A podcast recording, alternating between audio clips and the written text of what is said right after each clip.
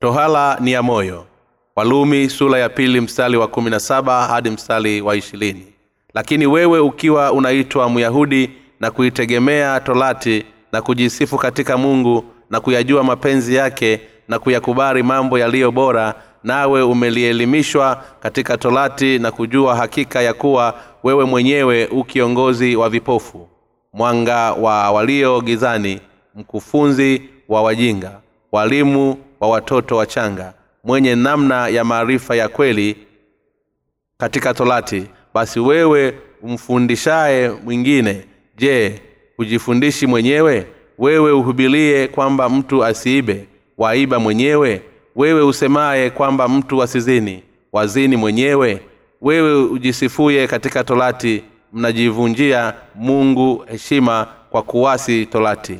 Kwa maana jina la mungu latukanwa katika mataifa kwa ajili yenu kama ilivyoandikwa kwa maana kutahiliwa kwafaa kama ikiwa mtendaji wa sheria lakini ukiwa mvunjaji wa sheria kutahiliwa kwako kumekuwa hakutokutahiliwa. Basi ikiwa yeye asiyetahiliwa huyashika maagizo ya torati je kutahiliwa kwake kutohesabiwa kuwa kutahiliwa? Ukaiharifu torati maana yake si myahudi aliye myahudi kwa nje tu. Wale torati siyo ile ya nje tu katika mwili bali yeye ni myahudi aliye myahudi kwa ndani na tohala ni ya moyo. Katika roho si katika andiko ambayo sifa yake haitoki kwa wanadamu bali kwa mungu. Yatupasa kutahiliwa moyoni. Tohala ni ya moyo. Tunaokolewa pale tunapoamini kwa moyo yatupasa kuokolewa moyoni. Mungu anasema tohala ni ya moyo katika roho si katika andiko ambayo sifa yake haitoki kwa wanadamu bali kwa mungu. Walumi sula ya pili mstari wa 29 yatupasa kuwa na ondoleo la dhambi ikiwa hatutokuwa nalo mioyoni mwetu basi ni bule tu. Mwanadamu ana utu wa ndani na utu wa nje na kila mtu inamlazimu kupokea ondoleo la dhambi ndani ya utu wake. Mtume paulo aliwaambia wayahudi tohala ni moyo sasa basi wayahudi walikuwa wakitahiliwa sehemu gani? Wao walikuwa wakikatiliwa sehemu ya mwili. Hata hivyo mtume paulo alisema tohala ni ya moyo. Wayahudi walikuwa wakitahiliwa utu wa nje lakini paulo aliwaambia kwamba tohala ni ya moyo. Leo hii mungu anatuambia nasi kwamba tohala ni ya moyo pale tunapokuwa watoto wake. Paulo hakuwa akizungumzia tohala ya nje bali tohala ya ondoleo la dhambi katika moyo hivyo basi aliposema kwamba nini basi ikiwa baadhi yao hawakutahiliwa. Walumi sura ya tatu mstari wa tatu. Alimaanisha kwamba ni nini ikiwa basi baadhi ya wasioamini moyoni? Hakuwa akizungumzia juu ya kuamini kwa nje bali alisema amini ndani ya moyo. Yatupasa kujua kile paulo mtume alichokuwa akimaanisha. Na ni nini maana ya ondoleo la dhambi? Yatupasa pia kujifunza namna ya kupata ondoleo la dhambi moyoni mwetu kupitia neno la mungu. Ni nini basi ikiwa baadhi yao hawakuamini? Maana yake ni kwa vipi basi ikiwa wayahudi hawakuamini juu ya yesu kristo? Kana kama mwokozi. Je kutokuamini kwao kutafanya uaminifu wa mungu kutokuwa na maana? Je ukweli wa mungu kufuta dhambi zote pamoja na dhambi za kizazi cha abrahamu utakuwa ni bule kamwe paulo anasema kwamba hata wayahudi ambao nao ni uzao wa abrahamu kwa mwili wataweza kuokolewa pale watakapoamini kwamba yesu kristo ni mwokozi mwana wa mungu aliyebeba dhambi zote za dunia kwa njia ya ubatizo na kusulubiwa. Pia anasema kwamba wokovu na neema ya mungu kupitia yesu kristo hautoweza kamwe kubadilika. Walumi sula ya tatu mstari wa tatu hadi mstari wa nne. Inatamka ni nini basi ikiwa baadhi yao hawakuamini? Je kutokuamini kwao kutaubadilisha uaminifu wa mungu? Hasha mungu aonekanaye kuwa amani na kila mtu mwongo kama alivyoandika ili ijulikane kuwa una haki katika maneno yako ukashinde uingiapo katika hukumu. Bwana alikwisha toa ahadi kwa neno lake na kututakasa wale wote waaminio kwa kuhitimisha ahadi hiyo mwenyewe mungu anataka kuonyesha haki yake na kuwapatia haki hiyo wale wote wenye imani katika yesu kwa njia ya neno lake na kwa kukamilisha kile alichoahidi pale anapotaka kuja kuhukumu. Hata hivyo tulio na ondoleo la dhambi mioyoni mwetu pia tunapaswa kuhukumiwa na neno lake na kushinda hukumu hiyo kwa neno hilo hilo katika siku ya hukumu. Mtume paulo anazungumzia juu ya utu wa nje na wa ndani. Paulo anazungumzia juu ya utu wake wa nje na ndani. Sisi nasi tuna utu wa nje na ndani ambapo ni mwili wa roho tunafana naye hivyo paulo anashughulikia na mambo haya. Walumi sura ya tatu mstari wa tano inasema lakini ikiwa udhalimu wetu waithibitisha haki ya mungu tuseme nini? Hapa paulo hamaanishi kwamba utu wa ndani ni safi mwili wake mchafu na kuendelea kutenda dhambi hata siku ile ya kifo chake. Pamoja na watu wote duniani hii ndiyo hata hivyo ikiwa mungu alikwisha kuokoa watu wote je haitobadilisha haki ya mungu? Je mungu si wa haki ikiwa amekwisha okoa wanadamu wote ingawa utu wao wa nje ni dhaifu? Hivyo paulo alisema lakini ikiwa udhalimu wetu waithibitisha haki ya mungu tuseme nini? Je mungu ni dhalimu aletaye ghadhabu nasema kwa jinsi ya kibinadamu. Hasha kwa maana hapo mungu atawezaje kuhukumu ulimwengu? Walumi sura ya tatu mstari wa tano hadi mstari wa sita. Paulo anafafanua kwamba hatujaokolewa kwa sababu tu ya wetu wa nje ni safi. Tuna utu wa nje na ndani. Hata hivyo paulo anashughulikia na neno la umoyo akisema mimi basi ikiwa baadhi yao hawakuamini tohala ni ya moyo. Si imani kweli ikiwa tutaweza kuwa watu wa haki mara moja na baadaye kuwa watu wenye dhambi siku inayofuata. Kwa kuanzia imani yetu katika msingi wa utu wa nje ambao hutenda dhambi na wenye udhaifu mwingi kila mara. Utu wa nje hutenda dhambi hadi siku ya mwisho kifoni. Mtume paulo hukuweka matumaini yake katika utu wake wa nje wale ambao dhambi zao zimekwisha futwa wana utu wa ndani na wa nje. Wanajisikiaje pale wanapoona utu wao wa nje? Hawawezi kuacha kukata tamaa. Hebu tuangalie utu wa nje. Wakati mwingine tu wema lakini wakati mwingine tunakuwa wapotofu. Lakini bibilia inasema kwamba utu wetu wa nje ulikufa na yesu kristo. Yeye alisamehe dhambi zetu zote katika utu wake wa nje sisi tuliookolewa mara kwa mara tunakata tamaa kwa utu wetu wa nje pale tunapoangalia jinsi tulivyo kwa nje. Tunakuwa na matumaini pale utu wa nje unapofanya mema. Lakini mara tunakata tamaa pale tunaposhindwa kukidhi matarajio ya utu wa nje. Tunajaribu kudhani kwamba imani zetu ni mbovu pale tunapokata tamaa na hali zetu za nje. Hata hivyo hivi sivyo ilivyo utu wetu wa nje tayari ulikwisha surubiwa na yesu kristo. Wale wote walio na ondoleo la dhambi nao pia huendelea kutenda dhambi kwa miili yao huku wakiwa na ondoleo la dhambi. Lakini je hizi si dhambi? Ndiyo ni dhambi. Lakini ni dhambi zilizokufa. Matendo mafu zimekufa kwa sababu dhambi zote zilibebwa hadi msalabani. Ni bwana dhambi ambazo utu wa nje hutenda si tatizo kubwa sana ingawa ni jambo la hatari zaidi pale mioyo yetu isipokuwa sawa mbele ya bwana. Yatupasa kumwamini mungu kwa moyo wetu wote. Uovu zaidi unajitokeza ndani ya mwenye haki punde tu anapopokea ondoleo la dhambi. Hivyo wokovu wa mungu utakuwa batili ikiwa tutaweka msingi wa wokovu huo katika utu wa nje ambao hauwezi kuacha kutenda dhambi wakati wote imani zetu zitaweza kwenda mbali na imani katika mungu ambaye abrahamu alikuwa nayo ikiwa tutaweka imani zetu katika msingi wa matendo ya utu wa nje. Mtume paulo anasema tohala ni ya moyo. Tunatakaswa na kuwa wenye haki kwa kuamini moyoni. Hili halitegemei ikiwa kama utu wa nje unaweza kutenda mungu atakayo au la. Je unaelewa hili tatizo ni kwamba tuna vyote viwili utu wa nje na ndani vinavyopingana mara kwa mara. Hivyo wakati mwingine tunajaribu kutegemea zaidi ule wa nje. Tunakuwa wenye uhakika pale utu wetu wa nje unapokuwa safi. Lakini tunakata tamaa ukiwa kinyume. Paulo anasema kwamba hii si imani sahihi. Tohala ni ya moyo. Ukweli hasa ni upi? Tunamjuaje na kuamini kwa moyo katika matayo sura ya 16 yesu alimuuliza petro nanyi mwainena mimi kuwa ni nani? Ndipo petro alipokili imani yake kwa kujibu wewe ndiye kristo mwana wa mungu aliye hai. Petro aliamini kwamba namna hiyo ndani ya moyo wake. Yesu akamjibu heli wewe simeoni bali yohana kwa kuwa mwili na damu havikufahamuliwa hili bali baba yangu aliye mbinguni. Yesu alitamka kwamba imani ya petro ilikuwa sahihi abrahamu hakuwa na mtoto. Mungu alimwamulu kwa neno lake na kutoa ahadi kwake kwamba atampatia mwana na atakuwa ni baba wa mataifa mengi.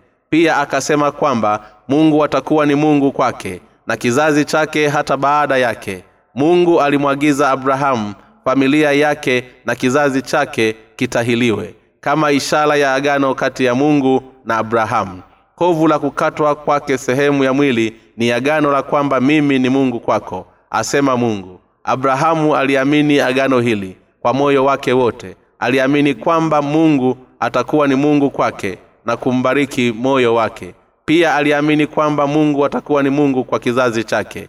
Hata baada yake alimwamini mungu pekee. Tunafanywa kuwa wenye haki kwa kuamini injili ya maji na roho kwa moyo tunafanywa kuwa wenye haki kwa kuamini kwa moyo yetu kwamba mungu wetu ndiye mwokozi wetu. Tunaokolewa kwa kuamini kwa moyo yetu. Hatuto hatuokolewi kwa namna nyingine yeyote. Tunakuwa wenye haki kwa kuamini kwa mioyo yetu kwamba mungu ndiye mungu wetu na alifuta dhambi zetu zote kwa ubatizo wa yesu na kifo chake msalabani. Kwa kuamini kwa moyo yetu ndiko kunaweza kutuokoa sisi. Hivyo bibilia inasema kwa maana kwa moyo mtu huamini hata kupata haki na kwa kinywa hukili hata kupata wokovu. Warumi sura ya kumi mstari wa kumi. Mtume paulo katika hili alikuwa akitenganisha utu wa nje na utu wa ndani. Utu wa nje ni mchafu kuliko hata kinyesi cha mbwa. Hauna thamani. Taji kumtumia abrahamu kama mfano. Jiangalie mwenyewe. Angalia mwili wako usivyo na thamani mwili hupenda ujanja wa kujipatia nafasi ya juu katika jamii na kuishi kwa sifa. Je mwili haufanyi chochote isipokuwa kutafuta yaliyo yake? Mwili utahukumiwa zaidi ya mara kumi na mbili kwa siku. Kama ingelikuwa kuhukumiwa kwa jinsi ufikiriavyo na utendavyo mwili huenda kinyume na mungu wakati wote. Kwa bahati mbaya mungu hajali sana kuhusiana na utu wa nje bali yeye huwa makini kwa utu wa ndani tu. Anatuokoa pale anapotuona kwamba hakika tunamwamini yeye kuwa ni mwokozi wetu kwa moyo yetu. Anatambua kwamba alituokoa kwa dhambi zetu zote. Hatutoweza kuokolewa kwa kupitia mawazo yetu. Hebu tuyaone mawazo yetu yalivyo. Tunadhani kwamba tunaweza kuamini kwa fikira zetu. Tunaweza kuamini kwa fikira zetu za kimwili tukisema niliokolewa kwa sababu mungu ndiye aliyefanya hivyo. Hata hivyo bado tunaotoweza kuelewa kwa fikira zetu. Fikira za kimwili hubadilika mara zote na kila mara hupelekea uovu. Je hii si kweli? Mawazo ya kimwili hupendelea kutenda hili na lile kutokana na tamaa zake mfano pale mtu anapoweka imani yake katika msingi wa fikira zake anaweza kuwa na uhakika na uokovu wake pale fikira hizo zinapoendana na zile za hali nyuma ambazo ni yesu alichukua dhambi zangu zote katika mto yorodani. Ingawa kwa sababu ya fikira za kimwili hujitokeza si imara zote mtu huyo ataweza kuwa na uhakika wa uokovu wake. Pindi panapojitokeza wasiwasi kidogo katika uokovu imani iliyojengwa katika msingi usio sahihi wa mawazo ya mwili huanguka kwa kipigo cha maswali huo. Hakika hatutoweza kumwamini mungu na ukweli ikiwa tunaweza msingi wa imani zetu katika mawazo yetu. Imani hii ni mfano wa nyumba iliyojengwa juu ya mchanga. Mfano wa nyumba iliyojengwa juu ya mchanga mvua ikanyesha mafuriko yakaja pepo zikavuma zikaipiga nyumba ile ikaanguka. Nalo anguko lake likawa kubwa. Matayo sura ya saba mstari wa ishirini na saba. Hivyo basi imani ya mtu anayeamini kwa kupitia fikira zake ni mbali na imani iliyo katika msingi wa neno la mungu. Mungu alisema ili ijulikane kuwa una uhakika na katika maneno yako ukashinde ingiapo katika hukumu. Warumi sura ya tatu mstari wa nne wokovu wetu uwe katika msingi wa neno lake neno likawa mwili na kuishi kati yetu na mungu ndiye neno lilikuja duniani kati yetu kwa mfano wa mwanadamu.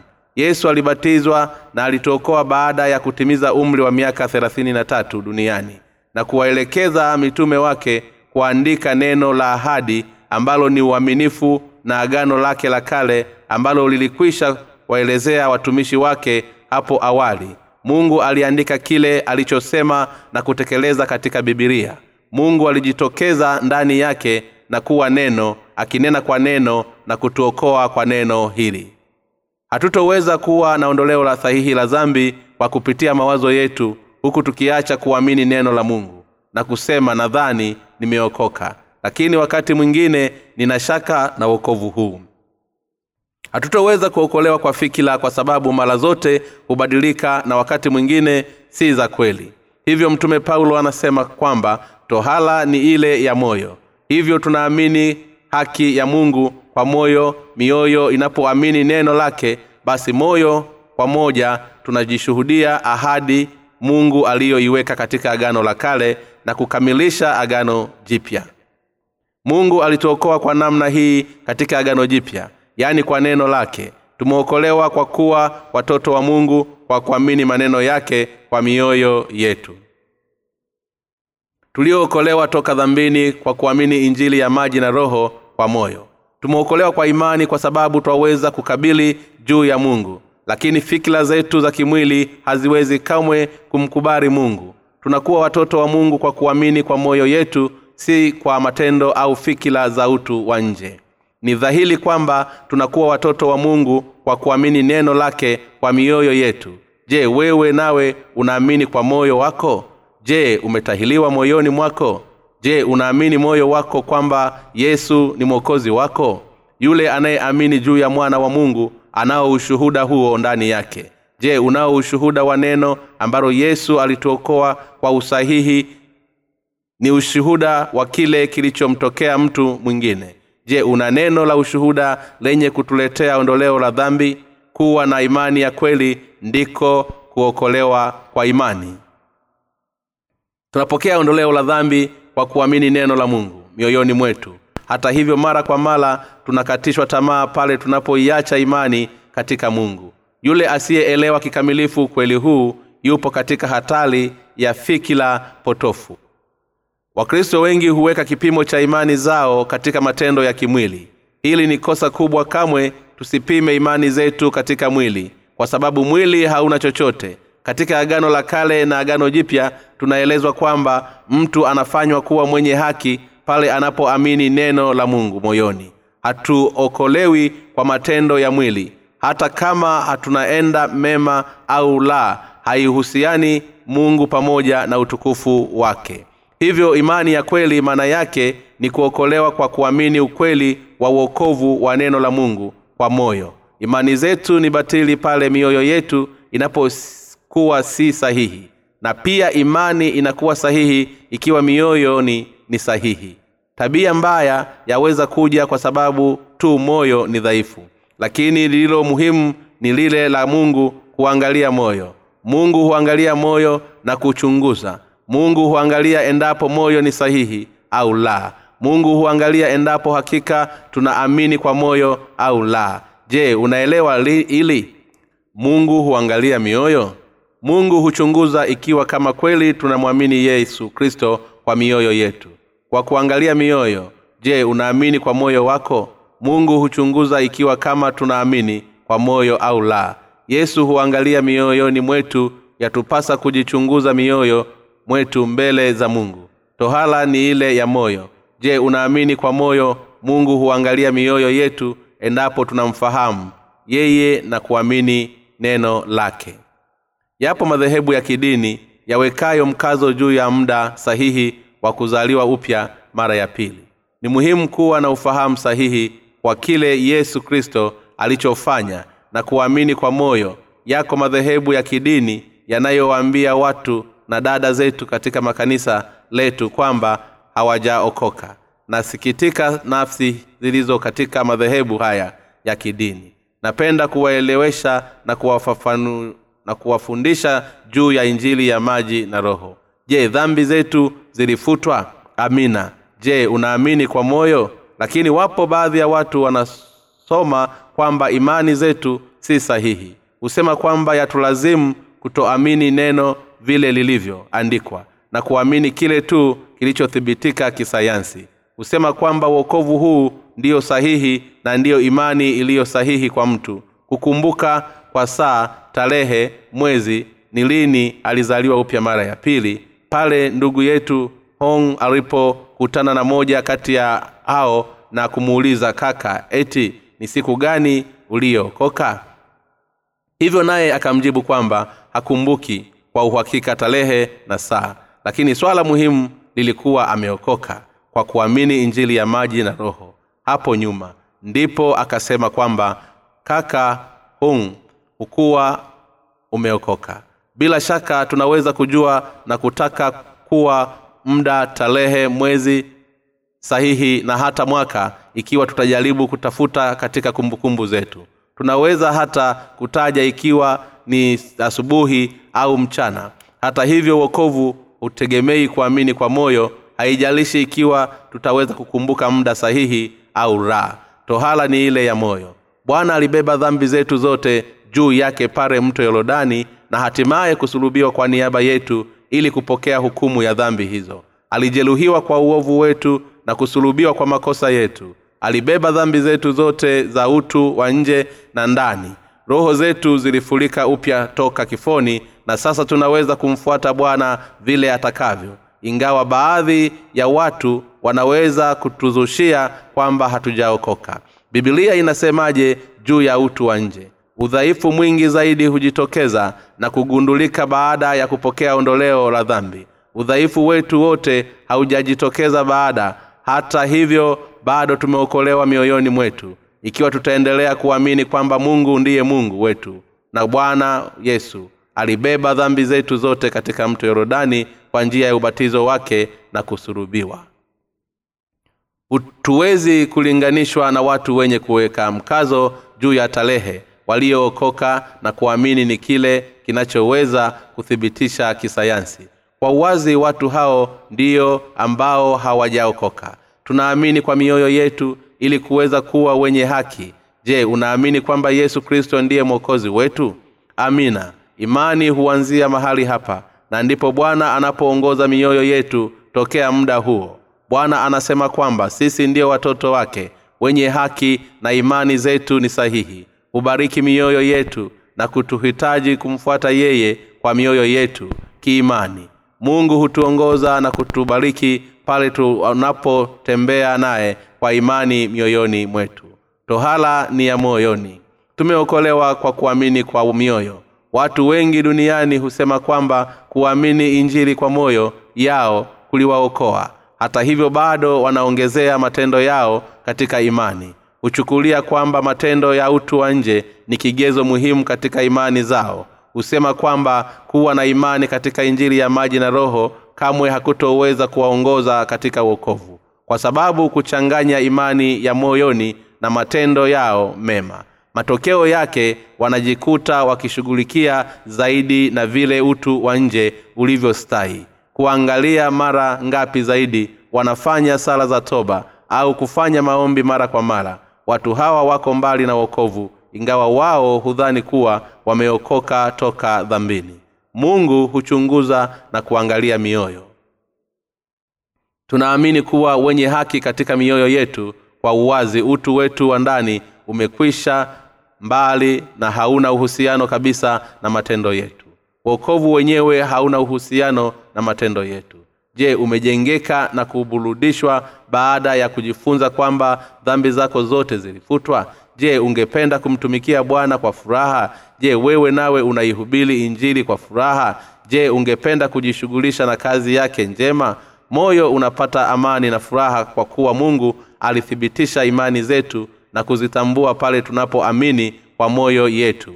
Hivyo moyo ni muhimu mbele ya mungu. Mungu wa mbinguni akubariki. Omba kitabu cha bule katika tovuti ya www bjnewlife org